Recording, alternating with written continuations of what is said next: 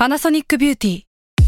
มากกว่าเครื่องเป่าผมด้วยนาโนอีเทคโนโลยีล่าสุดที่จะเปลี่ยนทุกประสบการณ์ที่คุณเคยมีนาโนอีมอยส์เจอร์พลัสเพิ่มความชุ่มชื้นให้เส้นผมหลังใช้งานมากขึ้นถึง 18 เท่า พร้อมชะลอการเฟดของสีผมสำหรับคนชอบทำสีผม ดูแลความชุ่มชื้นทั้งเส้นผม หนังศีรษะและผิวคุณ Panasonic NA0J มีเทคโนโลยี nanoe ที่ care only you Salmon Podcast มัน สด อร่อย Final Revise สองโฆษณาจบ แต่ไอเดียยังไม่จบ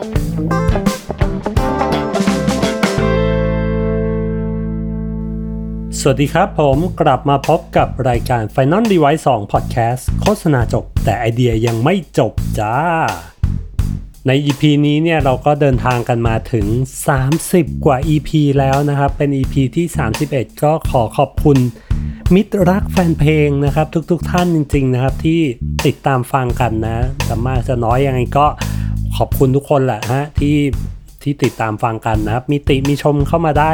ขอบคุณมากนะครับ ผมผมก็จะพยายามปรับปรุงรายการนะครับ ให้มันดีๆ ยิ่งขึ้นไปให้ทุกๆ คนฟังแล้ว ได้อะไรไปไม่มากก็น้อยเนาะก็ใน EP นี้เนี่ยนะครับ ผมก็อยากจะกลับมาชวนคุยกันอีกครั้งหนึ่งในเรื่องของพวกไอเดียที่เกี่ยวกับโปรโมชั่นนะครับ เคยคุยไปแล้วใน EP ที่ 26 นะครับ ก็เป็นโปรโมชั่นที่กวนๆนะยียวนกวนประสาทไม่ว่าจะเป็นเอ่อ Sacrifice for Whopper นะครับของเอ่อ Burger King นะครับ แล้วก็ อีกอันนึงเป็น Hunger Rhythm นะครับ Hunger Rhythm ของ Sneaker นะครับใน EP นี้เนี่ยผมก็จะมาชวนคุยกันในเรื่องของโปรโมชั่นอีกแล้วนะครับจะว่าหมดมุกก็ก็ไม่ใช่ดี เราก็ไม่ได้หมดมุกกันง่าย ๆอยู่แล้วนะฮะคือจริงๆแล้วเนี่ยในในวิธีการของโปรโมชั่นเนี่ยผมรู้สึกว่าเฮ้ยมันมีอีก หลากหลายแง่มุมเลยในการที่จะหยิบโปรโมชั่นออกมาพูดออกมาเล่ามาเป็นไอเดียนะฮะ หมายถึงว่าในมุมของครีเอทีฟเองเนี่ย คือเอาจริงโปรโมชั่นมันก็จะวนอยู่ ไม่ว่าลดแลกแจกแถมมันก็อยู่แถวแถวนี้แหละ แต่ว่าความน่าสนใจของมันคือ จะทำยังไงให้การลดแลกแจกแถมปกติเนี่ยมันมันดูมีลูกเล่น มันดูมีกิมมิคมากขึ้นนะครับ อันนี้มันก็เป็นเรียกว่าเป็นเป็น โจทย์ที่โคตรจะท้าทายความเป็นครีเอทีฟเลยแหละนะครับ ก็โปรโมชั่นมันก็มีอยู่นี้แหละ เราเนี่ยแหละจะหาทางพูดยังไงกับกับสิ่งที่แบบมันมีอยู่เดิมๆอะเราก็ต้องดิ้นไป อย่างคราวที่แล้วนะครับ ผมก็จะเล่าใน EP ที่ปกก็จะเล่าในโปรโมชั่นที่แบบกวนๆยียวนนะครับ ส่วนใน EP นี้เนี่ยนะครับ ก็จะลองหาวิธีของโปรโมชั่นที่มันมีความประหลาดนะครับ มันมีความแบบเฮ้ย กล้าคิดอย่างนี้เลยเหรอวะ คือจริงๆในในตอนที่ผมทำงานเองเนี่ยต้องเจอเหมือนกันพวกงานโปรโมชั่นงานที่แบบส่งเสริมการขายอะไรเข้ามาอะไรเงี้ยมีลดแลกแจกแถมปกติ ซึ่งวิธีการหนึ่งที่ที่ผมใช้นะครับที่ใช้บ่อยๆเลย แล้วก็จริง ๆ มันเป็นสิ่งที่หัวหน้าหัวหน้าเก่าเคยสอนไว้ก็คือเฮ้ยเราลองตั้งกฎอะไรที่มัน ดูแปลกประหลาดแปลกประหลาดไหมนะครับสร้างกฎใหม่ขึ้นมา แล้วก็ให้กฎนั้นมันมันมีความแบบเฮ้ยเอ๊ะยังไงวะคุณจะได้รางวัลนนี้ ก็ต่อเมื่อคุณทำอะไรที่มันแบบเฮ้ยมีความเพี้ยนเพี้ยนอยู่ มีความแปลกประหลาดอยู่นะครับผม ซึ่งมันก็ work อยู่มันก็ใช้ได้ดี อีกวิธีการหนึ่งนะครับก็คือลองผมเรียกมันว่าการเล่นแร่แปรธาตุแหละ จริง ๆ มันคือโปรโมชั่นเดียวกันเลย แต่ว่าเรา turn มุมพูดมันนิดนึง มันก็ฟังดูน่าสนใจขึ้นมาทันที จริง ๆ อันนี้อันนี้เป็นเป็นเคสนอกรอบก็คือ การพลิกวิธีมุมพูดเนี่ย ผมไปนึกถึงโปรโมชั่นหนึ่งของ Watsons นะครับ ที่บอกว่าเฮ้ยชิ้นที่ 2 บาทเดียวเฮ้ยถ้าเราลองคิดกันดูจริง ๆ แล้วเนี่ยไอการที่บอกว่าชิ้นที่ 2 บาทเดียวเนี่ยมันคือการคุณซื้อ 2 ชิ้นใช่ปะในราคาสมมติ product ราคา 200 บาท ชิ้นที่ 2 บาทเดียวก็คือ 201 บาท 201 บาทคุณได้ของ 2 ชิ้น ถ้าหาร 2 เนี่ย มันก็คือชิ้นละร้อย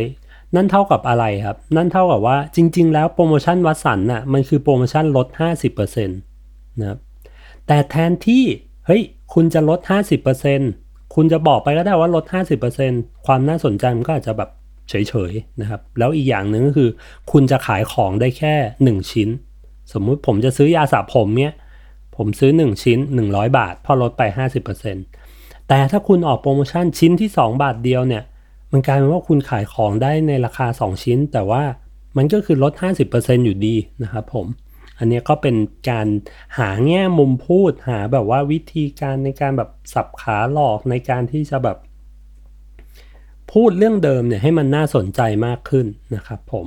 โอเค อันนั้นก็เป็นเป็นเคสที่เล่าเล่ากันเร็วๆแล้วกันนะ ยกยกให้เห็นว่าแบบเฮ้ยวิธีการ หามุมพูดเนี่ยกับโปรโมชั่นที่ที่เกิดขึ้นเป็นยังไงครับ ทีนี้เราลองเข้ามาในตัวเคสจริง ๆ ที่ที่ผมอยากจะหยิบยกขึ้นมาคุยในวันนี้นะครับ ผมก็เรียกได้ว่าเคสหนึ่งมีความแปลกประหลาดนะครับ แล้วก็อีกเคสหนึ่งก็มีความแบบเฮ้ยวิธีแบบนี้ กฎแบบนี้เฮ้ยน่าสนใจว่ะ พูดเรื่องเดิมๆแต่ว่ากฎที่เขาสร้างขึ้นมาใหม่เนี่ย เฮ้ยมันดูน่าสนใจนะครับ เราไปกันที่เคสแรกก่อนแล้วกันนะครับ ในปี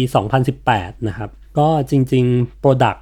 นี้ก็คือเป็น product ที่พวกเราทุกคนคุ้นเคยกันดีนะครับ ทุกทุกคนก็จะไปเดินกันในวันเสาร์อาทิตย์ไม่รู้ไปทำอะไรนะฮะเสาร์อาทิตย์ไม่รู้ทำอะไรไปเดินอีเกียกันดีกว่าอีเกียครับในปี 2018อีเกียที่ประเทศสวีเดนนะครับ ก็จริงๆ เป็นต้นกำเนิดเลย ในปี 2018 เนี่ย จริงๆอีเกียเขาอยากที่จะมีโปรโมชั่นอะไรออกมานะครับ มีโปรโมท มีนู่นนี่นั่นออกมาอะไรเงี้ยครับ ก็ตามรอบของอีเกียแหละเนาะ เพราะว่าอย่างที่เราเห็นนะว่าอีเกียมันก็เดือนนี้ก็จะมีโปรโมชั่นนู้น เดี๋ยวเดือนนี้ก็จะมีโปรโมชั่นนี้ ถ้าคุณสมัครเป็นสมาชิก IKEA Family เนี่ย คุณก็จะได้รับส่วนลด product ชิ้นนี้เป็นพิเศษนะอะไรเงี้ยครับ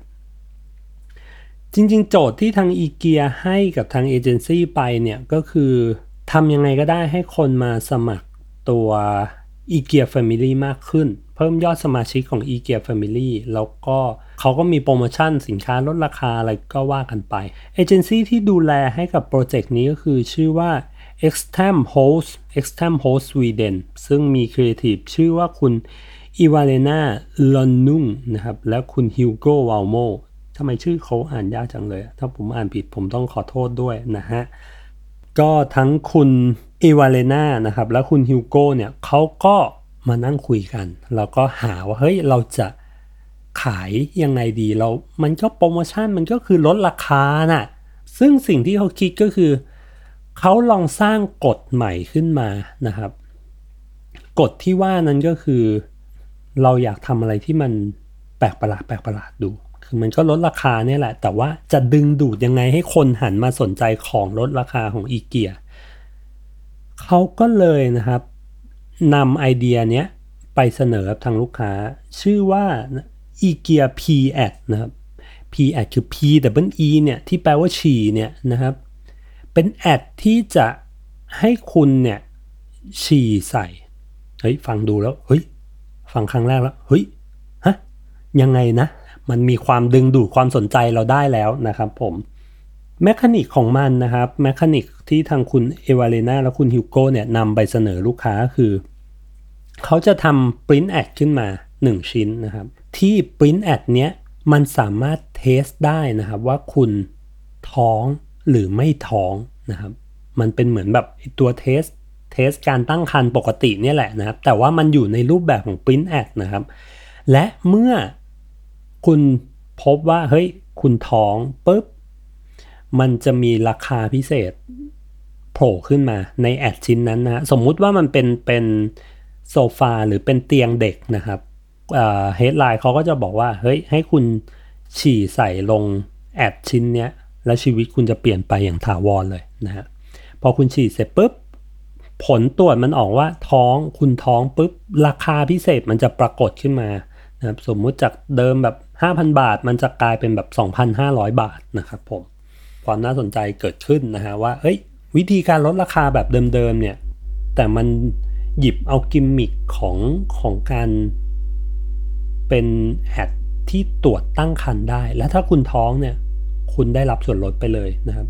ตอนฟังครั้งแรกนะผมแบบเอ๊ะแล้วเขาต้องเอาเอากระดาษเปื้อนเยี่ยวเนี่ย ไปที่ร้านหรอไปที่อีเกียหรอแล้วเอาเป็นส่วนลดหรอ ไม่น่าใช่มั้งนะซึ่งทางครีเอทีฟเองนะครับเขาก็ออกตัวไว้เลยนะในบทสัมภาษณ์ว่า คุณกำลังคิดว่าคุณต้องเอากระดาษเปื้อนฉี่เนี่ยไปที่อีเกียใช่ไหมไม่ใช่โว้ยเราไม่ได้ทำอย่างนั้นนะครับ ไม่ต้องทำถึงขนาดนั้นไอตัว ad ตัวเนี้ยมันไม่ใช่คูปองส่วนลดนะ เพราะฉะนั้นถ้าคุณ test เสร็จปุ๊บสิ่งที่คุณต้องทำต่อก็คือให้คุณสมัครสมาชิกอีเกียนะครับ IKEA Family และคุณจะได้รับส่วนลด ซึ่งพอผมอ่านมาถึงตรงเนี้ยผม ดูมาถึงตรงนี้ผมก็รู้สึกอ้าว ถ้างั้นก็แปลว่าสมาชิก IKEA Family ทุกคนเนี่ย ได้รับส่วนลดสิวะ ในบทสัมภาษณ์เขาบอกว่าใช่สมาชิก IKEA Family ทุกคนน่ะได้รับส่วนลดหมดเลย ผมว่าอ้าวแล้วอย่างนี้มันยังไงวะ คือแปลว่าเออทุกคนมันได้รับส่วนลดอยู่แล้วเพียงแต่ว่าคุณหาวิธีการ draw คนไปสมัครสมาชิกเป็น IKEA Family อย่างนั้นหรออะไรเงี้ยฮะ ซึ่ง พอมาถึงตรงนี้ผมก็ลองมานั่งคิดกับตัวเองว่าเฮ้ย ปกติแล้วเนี่ยฮะเวลาคุยงานกันอะเวลาพวกพวกครีเอทีฟคุยงานกัน มันก็จะต้องพยายามหาวิธีแหละนะครับ ว่าสมมุติได้ก้อนไอเดียมาแล้วว่าเฮ้ยอยากได้ชิ้น ad ที่มันแบบตรวจการตั้งครรภ์ได้ แล้วถ้าผลปรากฏว่าคุณท้องอะคุณได้รับส่วนลดสินค้าชิ้นนั้นนะอันนี้มันจะเป็นหัวไอเดียที่เราตั้งต้นกันมาเฮ้ยอยากได้ไอเดียประมาณนี้ชอบละ สิ่งที่เราจะ develop กันต่อนะก็คือ เอ๊ะแล้ว mechanic ของของแคมเปญนี้มันจะเป็นยังไงวะ ผมว่า mechanic แรกเลยที่เกิดขึ้น ถ้าเป็นการคุยงานกันนะก็คือเฮ้ยหรือเราเอาชิ้น ad ชิ้นนี้ไปเป็นส่วนลดเลย ซึ่งมันก็คงต้องโดนยิงว่าใครจะบ้าเอากระดาษเปื้อนฉี่เนี่ยถือไปวะแม่งทุเรศตายเลย mechanic ต่อมา มันก็คงโยกกลับมาเป็นว่า เอ้ยหรือถ้าอย่างนั้นมันมีวิธีไหนอีกไหมนะฮะที่จะให้เขาได้ส่วนลดโดยที่แบบเขาไม่ต้องเอากระดาษเปื้อนฉี่ไป ส่งมาเป็น โค้ดไหมนะครับ แบบคุณได้โค้ดมาแล้วส่งมาเป็นโค้ดเข้ามือถือไหม คุณสแกน QR ไหมอะไรเงี้ยเก็บเป็นโค้ดเป็นคูปองไป หรือให้คุณไปสมัครสมาชิก IKEA Family แล้วก็ได้รับส่วนลดไหม ซึ่งถ้าถ้าเป็นผมเองนะครับ ผมก็คงคิดว่าถ้ามันมีโจทย์ว่าต้องให้คนไปสมัคร IKEA Family ด้วยเนี่ย ผมก็อาจจะใช้เป็นวิธีการให้คุณไปสมัคร IKEA Family และ คุณกรอกโค้ดอะไรบางอย่างที่มันโผล่ขึ้นมาจาก ad นั้นน่ะกรอกเข้าไปในในไอตัว IKEA Family เพื่อให้ส่วนลดเนี้ยมันใช้ได้แค่คุณคนเดียวแล้วมันเป็น Exclusive เฉพาะ เฉพาะคุณ item ที่มันมันโฆษณา มันโปรโมท มันน่าจะเป็นแค่แบบเกี่ยวกับแม่และและเด็กและลูกอะไรประมาณนี้หรือเปล่าอะไรเงี้ยครับ แต่ว่าทางครีเอทีฟเจ้าของงานเขาก็เลือกที่จะเป็นเวว่า เฮ้ย ทุกคนสมัครแล้วก็ทุกคนได้รับส่วนลดเลย ซึ่งผมว่ามันก็คงมีข้อดีข้อเสียต่างกันแหละ ถ้าเป็นในแบบแบบที่เขาเป็นอยู่นี้ก็คือทุกอย่างมันง่ายเลยนะครับ ทุกอย่างมันไม่ต้องมีขั้นตอนยุ่งยากเพิ่มเติม สมมุติถ้าเป็นอย่างที่ผมคิดที่ผมแวบขึ้นมาในหัว มันก็จะต้องมีขั้นตอนการกรอกโค้ดเพิ่มเติม โอเค มันอาจจะเล่าไอเดียได้ชัดขึ้น แต่ว่าความ simple ความง่ายของมัน ก็อาจจะหายไปนะครับ เพราะฉะนั้นอันเนี้ยมันก็เป็นเรื่องที่ครีเอทีฟอย่างพวกเราเนี่ยมันก็ต้องมานั่ง weight กันแหละเนาะเวลาคุยงานกันนะว่าเฮ้ยสมมุติเราได้หัวไอเดียละชอบละ mechanic มันจะเป็นยังไงวะ mechanic มันจะแบบแรกแบบ 2 แบบ 3 แบบ 4 อะไรเงี้ยฮะเพราะฉะนั้นผมว่าอย่างเวลาที่เราได้งานมาแล้ว เราก็อย่าเพิ่งแบบเอ้ยชอบแล้วก็เอาแมคานิกแบบนี้เลย ลองพยายามคิดดูก่อนนะลองพยายามแบบเอ้ยตกตะกอนตกผลึกดูว่าแบบ ฮ้ยมันมีวิธีที่ง่ายกว่านี้เปล่าวะเฮ้ยมันมีวิธีที่สนุกกว่านี้เปล่าวะเฮ้ยหรือมันมีวิธีอะไรที่แบบคอน sumer journey มันน้อยกว่านี้หรือเปล่าวะเฮ้ยมันมีวิธีอะไรที่แบบเบรนไปกับวิถีชีวิตของเขาได้มากกว่านี้เปล่าวะถ้าเขาไม่ต้องมาแบบยุ่งยากอะไรเงี้ย อันเนี้ยก็มันก็จะช่วยให้งานเราแบบคมขึ้นคมขึ้นคมขึ้นเรื่อยๆ ความน่าสนใจอย่างหนึ่งของแคมเปญนี้นะครับก็คือ ทางเอเจนซี่เนี่ยเอ่อ Extam Host เนี่ยเขาไป co กับ lab lab หนึ่งนะ เป็นเหมือนแบบเอ่อ digital lab หรือเป็น lab ทางวิทยาศาสตร์ที่เขามีหน้าที่ที่จะทำ support พวกงานโฆษณานะฮะ คือเขาเอาความรู้ด้านวิทยาศาสตร์เนี่ยมาเปิดขึ้นเป็นออฟฟิศเรียกว่า Mercy Lab นะครับออฟฟิศเขาชื่อ Mercy Lab โดยมีเฮดนะครับ ชื่อว่าคุณแฮนสันซึ่งตัวเอเจนซี่ Extam Host เนี่ยเขาก็ไปโคกับ Mercy Lab นะ เพื่อ เฮ้ย ช่วยหน่อยนะครับช่วย develop ไอเดียเนี้ยให้มันเกิดขึ้นได้จริงหน่อยนะครับ สามารถทำยังไงได้ว่าอะไรเงี้ยฮะมันก็เป็นอีกเรื่องหนึ่งนะที่เวลาเราคิดอะไรที่มันแบบมีความแปลกประหลาด มีความแบบเฮ้ย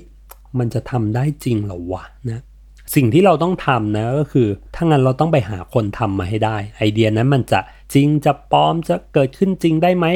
มันเกิดขึ้นได้ ถ้าเรามีคนทำให้เราได้นะครับ เพราะฉะนั้นอันนี้ก็เป็นอีกหนึ่งข้อคิดที่ผมได้มาก็คือเฮ้ยเวลาเราฟุ้งอะไรไปเรื่อยเนี่ย เราต้องลองคิดตามด้วยว่าเฮ้ยแล้ว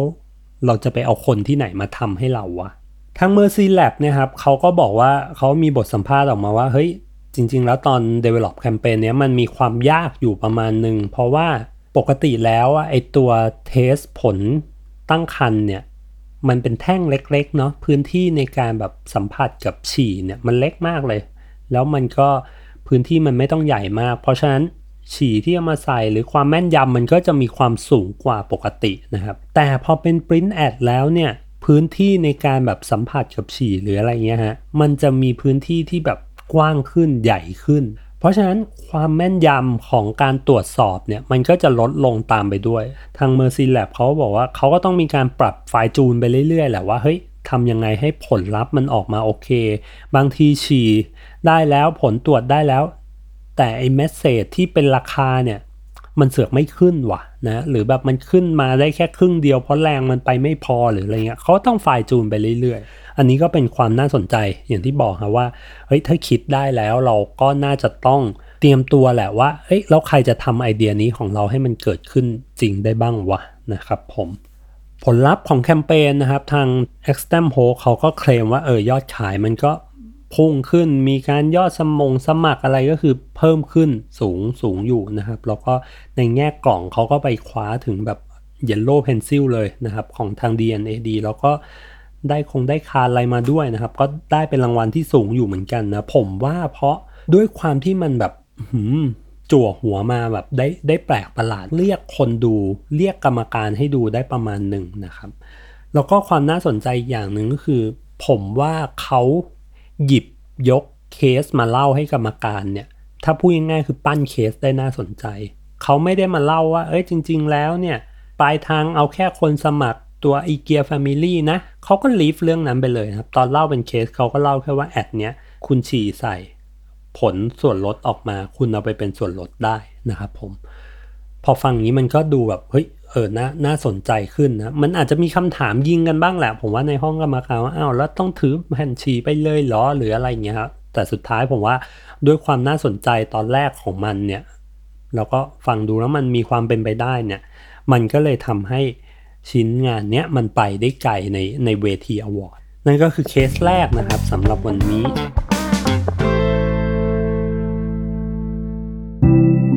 สวัสดีครับคุณผู้ฟัง พวกเรา Salmon Podcast อยากชวนคุณไปฟังรายการใหม่ในซีซั่น2 ของพวกเรานะครับ Time Machine Party Game Podcast ที่เรากล้าบอกว่าเป็นเจ้าแรกในไทยที่ทำ Party Game Podcast นะครับ รายการนี้จะพาคุณและเพื่อนๆ ไปทายคำถามง่ายๆ เกี่ยวกับไทม์ไลน์ของทุกเรื่องในโลก ว่าคุณรู้ไหมว่าข้อกอขอคอเนี่ยอะไรเกิดก่อน ผมขอแนะนำว่าให้ฟังในช่วงเวลาปาร์ตี้หรือ moment ที่รวมกลุ่มเพื่อนกันนะครับ สามารถติดตามรายการนี้ได้ทุกวัน เพียง search ว่า Time Machine ในทุกช่องทางที่คุณฟังพอดแคสต์ครับ Time Machine Party Game Podcast คุณรู้ไหม อะไรเกิดก่อน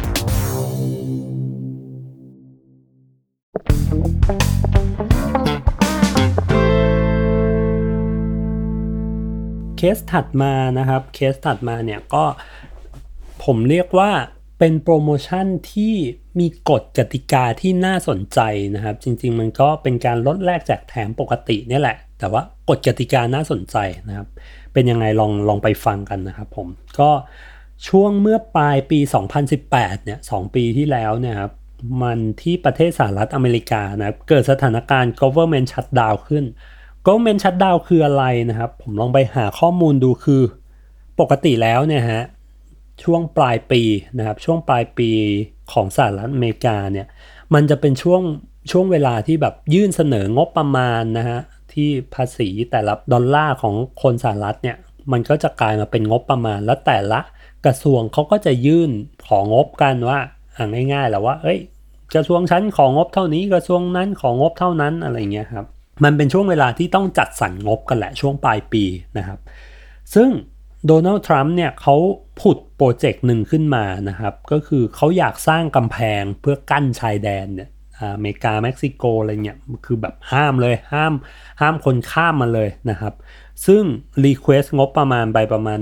5,700 ล้าน US ดอลลาร์นะครับ ปรากฏว่าสมาชิกสสหลายคนนะครับไม่เห็นด้วยนะครับ สวก็ไม่เห็นด้วยเหมือนกันนะครับ ทีนี้พอเกิดการโหวตปุ๊บมันก็โหวตไม่ผ่านนะครับ ไอ้มตินี้ของโดนัลด์ทรัมป์ก็งบงบตัวเนี้ยก็โหวตไม่ผ่านนะโดนัลด์ทรัมป์เขาก็เลยแบบมีความถ้าพูดง่าย ๆ คืององแงเกิดขึ้นว่า เฮ้ย ถ้าถ้าไม่ให้ผ่านเนี่ย ถ้างั้นไอ้พวกงบประมาณทั้งหลายทั้งแหล่ผมก็มันก็อาจจะมีผลต่อการตัดสินใจของผมนะ ถ้าคุณไม่ให้ผมผ่านอันนี้เนี่ยนะครับ เพราะฉะนั้นสิ่งที่เกิดขึ้นคือ มันเลยเกิดสถานการณ์แบบดึงเชงกันไป ดึงเชงกันมาอะไรเงี้ย สุดท้ายนะครับสุดท้ายเวลาเดทไลน์ของการจัดสรรงบประมาณมันผ่านไปนะครับ แล้วมันทำให้มีบางกระทรวงนะครับที่ไม่ได้จัดสรรงบ ไม่ได้ถูกจัดสรรงบมานะครับ อย่างเช่นกระทรวงแบบมหาดไทยกระทรวงแบบอะไรต่างๆของเขาเนี่ยคือแบบอ้าวมันมีบางกระทรวงที่แบบมันกลายเป็นภาวะสุญญากาศเลยนะครับแบบอ้าวกูไม่มีตังค์แล้วกูกูจะบริหารประเทศในปีหน้าต่อไปยังไงนะครับ เพราะว่ากูไม่มีตังค์ ประธานาธิบดีดันไม่จัดสรรงบมามาให้นะครับ เพราะฉะนั้นมันเลยเกิดสถานการณ์ที่เรียกว่า government shutdown เกิดขึ้นนะครับ คือมันเป็นภาวะหยุดนิ่งนะกระทรวงต่างๆ ไม่สามารถทำงานได้นะครับ กระทรวงที่เกิดส่งผลกระทบนะครับ ประเทศชาติก็ย่ำแย่ไปประมาณหนึ่ง ซึ่งไอการ government shutdown เนี่ยทางสหรัฐเนี่ยจริงๆมันมันมีเกิดขึ้นมาบ้างบางครั้งอยู่แล้วนะครับ ก็ในอดีตก็เกิดขึ้นมาบ้างมันก็อาจจะเกิดขึ้นแบบ 1 วัน 2 วันเต็มที่ 1 อาทิตย์หนึ่งนะครับ แต่ว่า government shutdown ครั้งนี้นะครับ เป็นครั้งยิ่งใหญ่มากนะเพราะว่ามันเกิดการชัดดาวเนี่ยไปประมาณเกือบเดือนหนึ่งนะฮะ ตั้งแต่วันที่ 22 ธันวาคม 2018 ถึงประมาณแบบ 25 มกราคมเดือนกว่าด้วยซ้ำนะครับ เดือนกว่าด้วยซ้ำที่อเมริกาเกิดการชัดดาวไปนะครับ ผลกระทบแน่นอนนอกจากประเทศแล้วนะครับ ผลกระทบมาที่พนักงานที่เป็นระดับปฏิบัติการนะ พนักงานตัวเล็กๆอะ่ะผมว่าก็คือพนักงานแบบทั่วไปที่ไม่ใช่แบบเพจเทสใหญ่ๆเนี่ยสิ่งที่เกิดขึ้นกับพวกเขาคือ มีคนกว่า 8 0 0แสนคนนะครับ ที่เป็นพนักงานของรัฐบาลเนี่ย ที่ทำงานแล้วไม่ได้เงินเดือน โอ้โห มีความชิบหายเกิดขึ้นนะครับ และคนเหล่านี้นะครับ คนที่ทำงานแล้วไม่ได้เงินเดือนเหล่านี้ เขาก็คือคนที่มีครอบครัว มีลูกต้องเลี้ยง มีเมียมีพ่อแม่ต้องเลี้ยงนะครับ แต่อยู่ดีเดือนนั้นทั้งเดือนของเขาอะไม่ไม่มีเงินเลย ไม่มีเงินเข้ามาเลย แล้วแบบจะหาอะไรกินว่าจะกินยังไงบางคนแบบ มีสำรองบางคนไม่มีสำรองอะไรโอ้โหแบบ เกิดความซวยเกิดขึ้นนะครับผม ทีนี้แบรนด์ที่เข้ามานะครับแบรนด์ที่เข้ามาเป็นพระเอกในเหตุการณ์ครั้งนี้ก็คือ Craft นะครับ Craft เราจะคุ้นเคยกันดีกับพวก Craft Sheet นะครับ แต่ว่าจริงๆแล้ว Craft เนี่ย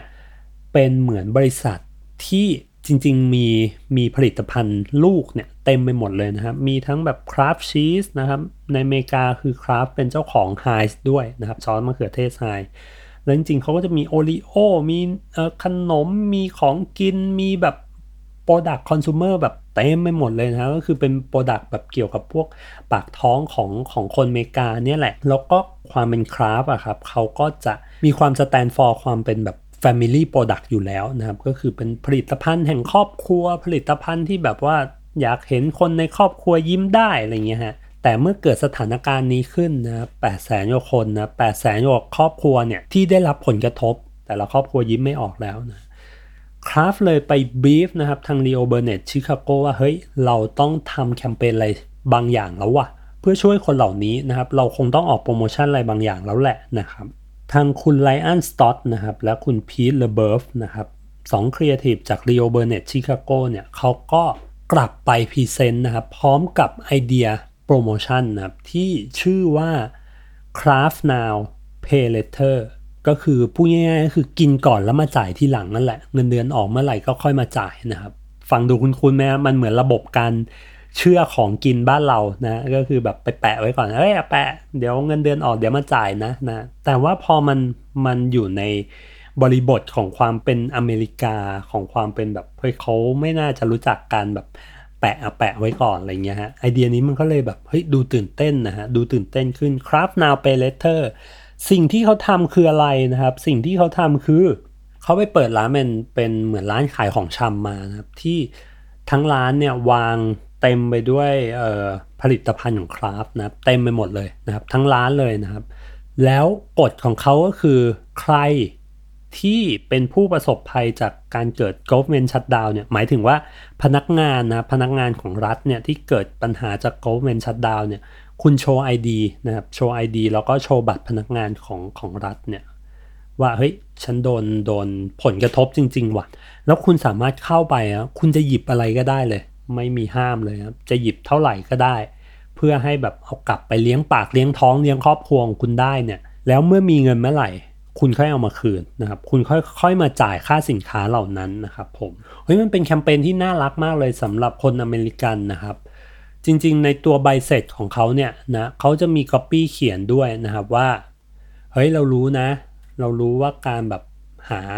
เลี้ยงปากเลี้ยงท้องเลี้ยงครอบครัวเนี่ยสำหรับคุณมันมันเป็นเรื่องที่เครียดนะ แล้วก็ในสถานการณ์แบบเนี้ยมันไม่มีอะไรที่ทำให้แบบความเครียดมันจะน้อยลงได้เลย สำหรับคุณนะเพราะฉะนั้นคราฟเองเนี่ยอยากที่จะทำให้ให้ความเครียดของคุณมันมันบรรเทาลงนะครับ อย่างน้อยทำให้คุณแบบมีมื้ออาหารที่โอเคก่อน พอหัวโล่งๆ แล้วค่อยไปสู้กันต่อนะครับ เพราะฉะนั้นไปไปเลย หยิบเลย อยากหยิบอะไรหยิบเลย หยิบเอาไปบางชิ้นนะครับ หยิบเอาไปเท่าที่จำเป็นนะอยากหยิบอะไรหยิบเลย หยิบไปเท่าที่จำเป็นนะครับ แล้วยังไม่ต้องกังวลเรื่องเงินนะยังไม่ต้องกังวลเรื่องการจ่ายตังค์ถ้าคุณมีเมื่อไหร่ ค่อยกลับมานะถ้าคุณอยากจะจ่ายกลับมาจ่ายวันหลัง แล้วเราจะเอาเงินตรงนั้นเนี่ยไปทำ charity อะไรต่อ ขอบคุณทุกคนนะครับที่ที่มาในร้านแห่งนี้นะครับ คือพอฟังแล้วเนี่ยนะพอลองอ่านแล้วจริง ๆ เนี่ยมันคือ mechanic ของการแจกของเลยนะครับคุณโชว์บัตรคุณได้รับของนะครับ เพียงแต่ว่า เขาลองหามุมพูดหา mechanic ในการเล่านะครับคือแทนที่จะแบบเอ้ยแจกตรงๆนะครับแจกตรงๆ มันก็อาจจะลดทอนความเป็นคนของคนได้รับลงไปนะเขาก็อาจจะรู้สึกแบบโอ้ยกูต้องรับของแจกเลยเหรอวะนะบางคนก็อาจจะมีอีโก้สูงแบบอืมเฮ้ยไม่เอาอะ ไม่รับของแจก แต่พอคุณเทินวิธีมุมพูดนะว่าแบบ เฮ้ย เอาไปก่อน แล้วถ้ามีเมื่อไหร่ ค่อยเอามาจ่าย จะจ่ายไม่จ่ายไม่สนใจนะแต่ถ้ามีเมื่อไหร่ก็เอามาจ่ายนะแล้วก็เงินตรงนั้นเนี่ยเราจะเอาไปสร้างประโยชน์ต่อด้วยนะครับแมคานิกเดียวกันเลยนะก็คือแจกของแต่ว่าวิธีการพูดแบบคราฟเนี่ยมันดูยิ่งใหญ่ขึ้น มันดูแบบไม่ลดทอนความเป็นแบบมนุษย์ของของคนได้รับ แคมเปญนี้พอเกิดขึ้นมาปุ๊บ มันก็โดนใจมันก็ทัชไปที่คนอเมริกาแบบน้อยใหญ่เต็มไปหมดเลยนะครับอ๋อผมลืมเล่าไปนะว่า หลังจากที่แคมเปญนี้มันรันไปได้สักพักหนึ่ง ผู้คนแบบชื่นชอบ ผู้คนแบบพูดถึงแบบโอ้โหKraft โคตรคนดีเลยอะไรเงี้ย เท่านั้นยังไม่พอนะ Kraft เขาไปชวนแบรนด์อื่นๆเนี่ยมามาร่วมจอยกับแคมเปญนี้ครับซื้อก่อนแล้วก็ pay later นะครับเขาก็ได้มาเป็น H&M นะครับ ก็มาบอกว่าแบบเฮ้ยหน้าหนาวเนี้ยนะมันช่วงมันช่วงคริสต์มาสเนาะหน้าหนาวเนี้ยคุณก็ควรมีเสื้อผ้าอุ่นๆใส่ ก็ได้ เอาเสื้อผ้าไปก่อน แล้วก็จะจ่ายเมื่อไหร่ก็จ่ายกันนะครับผมมีแบรนด์ Tropicana นะครับที่เป็นแบบเครื่องดื่ม แล้วก็มีอีกหลากหลายแบรนด์เลยนะครับ สุดท้ายแล้วนะครับแคมเปญนี้มันก็ได้รับผลสำเร็จอย่างดีงามทั้งในแง่การพูดถึงนะครับในแง่ของแบบการสร้าง brand love ให้กับให้กับตัวแบรนด์นะครับทุกคนพูดเป็น positive comment กันหมดนะครับแล้วก็ในด้านกล่องเนี่ยก็ก็ไปไกลเลยไปได้ถึงแบบ ได้โกได้เยลโล่เพนซิลได้แบบตัวใหญ่คว้ามาหมดนะครับ กับกับแคมเปญนี้ ซึ่งในมุมผมเนี่ย ผมก็รู้สึกว่าจากทั้งสองแคมเปญนี้นะครับที่ได้ฟังมาได้หยิบยกขึ้นมาชวนคุยกันเนี่ย คือผมรู้สึกว่าเฮ้ยบางทีเราเจอกับโจทย์เดิมๆ เจอกับโปรโมชั่นแบบเดิมลดแลกแจกแถมเหมือนเดิมอะไรเงี้ยครับ สิ่งที่น่าสน ใจของมันก็คือเฮ้ยเราจะดิ้นยังไงนะเราจะสร้างกฎยังไงที่จะแบบที่จะแจกของของสิ่งนั้นนะหรือเราจะหาวิธีพูดยังไงนะครับอย่างคราฟเนี้ยเขาก็ลองบิดมุมพูดให้มันดูแบบไม่ไม่ได้เป็นการให้ตรงๆ แต่ว่าเออมันก็มีมุมพูดที่น่าสนใจขึ้นนะครับ หรือข้อคิดอีกอย่างหนึ่งที่ผมได้จากทั้งสองแคมเปญนี้คือ ถ้าเราคิดงานหรือคิดอะไรที่มันมีความแบบล้ำมากๆ หรือมีความแบบ เอ๊ะแล้วมันจะทำยังไงวะนะครับ อย่าเพิ่งไปฆ่ามันตายนะครับ จริงๆ เคยบอกไปในหลาย EP แล้วแหละนะเคยพูดประโยคนี้ไปว่าเฮ้ยอย่าเพิ่งฆ่ามันตาย แต่ว่าให้ลองหาวิธีว่า เอ๊ะแล้วเราจะทำยังไงกับมันวะผมว่ามันเป็นแค่การเปลี่ยนคำถามในการยิงงานกันนะ บางทีเวลาเราคุยงานกันนะ สมมติมีไอเดียที่แบบโอ้ทำไงวะเนี่ย แทนที่เราจะไปยิงว่า เฮ้ยแม่งทำไม่ได้หรอกมันอย่าไปคิดเลยอันเนี้ยมันทำไม่ได้หรอก ผมว่าลองเปลี่ยนคำถามใหม่ว่า แล้วเราจะทำยังไงวะให้ไอเดียนี้มันเกิดขึ้นได้จริงอพอคำถามเปลี่ยนปุ๊บ แทนที่จะคิวงานกันให้ตายไปนะ แต่ว่ามันเป็นการต่อยอดว่า เอ้ยเราจะทำไงให้มันเกิดขึ้นได้วะถ้าทำได้หาช่วยกันหาวิธี เฮ้ยมันได้ไอเดียที่แบบ มันไม่เคยมีใครทำมาก่อน ไม่เคยมีใครแบบสามารถทำได้มาก่อนอะคุณอาจจะเป็นคนแรกที่ทำแบบนี้ได้นะครับ เหมือนอย่างกับ print ad เนี้ย เราจะทำยังไงให้เอา การ test ทั้งคันมาอยู่ใน print ad ได้วะนะถ้าเรายิงกันว่าเฮ้ยไม่ได้เรามันคิดไอเดียใหม่เหอะนะจบเลยนะแต่ทางครีเอทีฟเขาก็ไปหานะหาคนทำมาจนได้แหละนะมันเป็นความดื้อดึงครีเอทีฟอยู่ประมาณนึงแหละนะว่าเฮ้ยถ้าเราคิดว่าไอเดียนะมันมันโอเค มันตอบโจทย์มันขายของให้ลูกค้าได้ เป็นหน้าที่เราแล้วแหละที่จะทำยังไงให้มันเกิดขึ้นได้จริงครับผมก็วันนี้ขอบคุณมากครับที่ติดตามฟังกันใน EP นี้นะครับผม EP หน้าฟ้าใหม่ว่ากันนะว่าจะเป็นเรื่องอะไร จะวกกลับมาเรื่องโปรโมชั่นอีกไหม ผมว่าเดี๋ยวมีแน่นอนนะครับผม พบกันใหม่ EP หน้าวันนี้ สวัสดีครับผม